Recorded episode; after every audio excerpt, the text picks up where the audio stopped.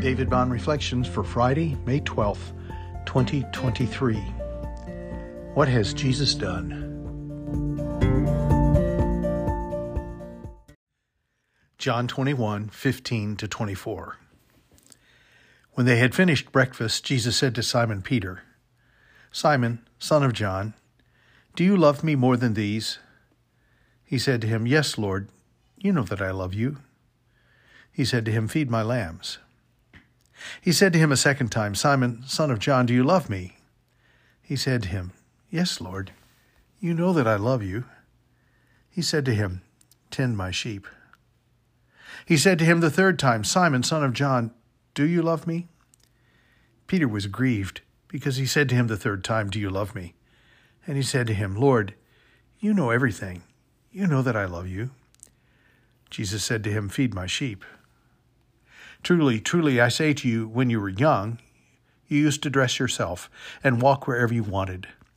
But when you are old, you will stretch out your hands, and another will dress you and carry you where you do not want to go.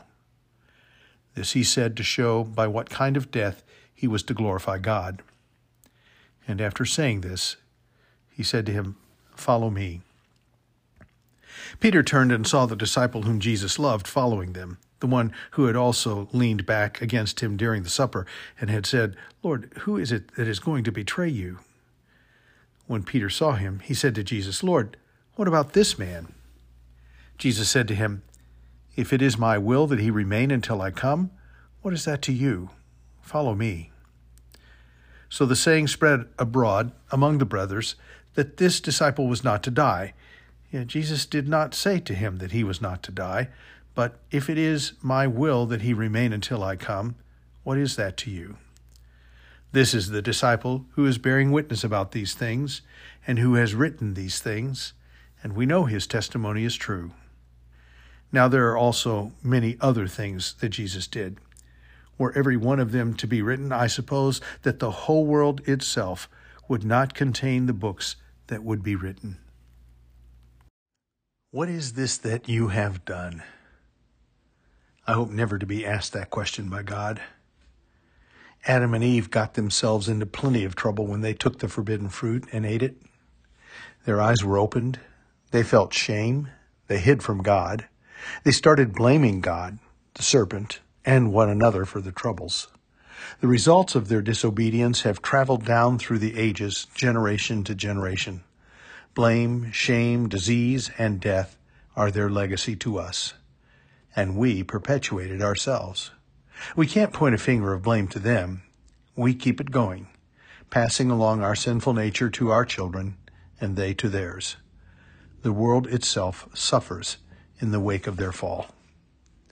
I could list any number of ways in which I've added to the guilt, shame, corruption, and brokenness of the world, and so can you, if you're honest.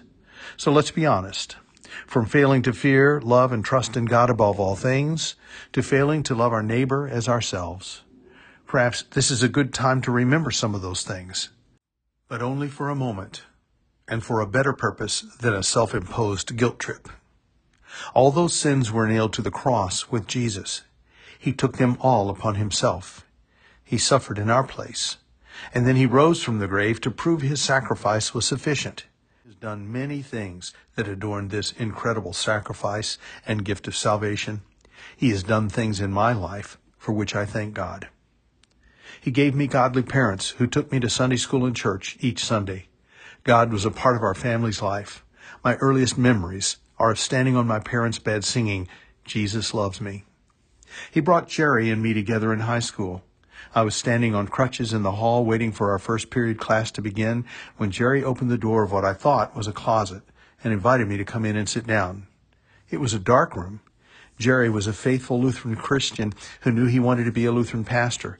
He was instrumental in getting me to become a pastor. Jesus was the center of all of that.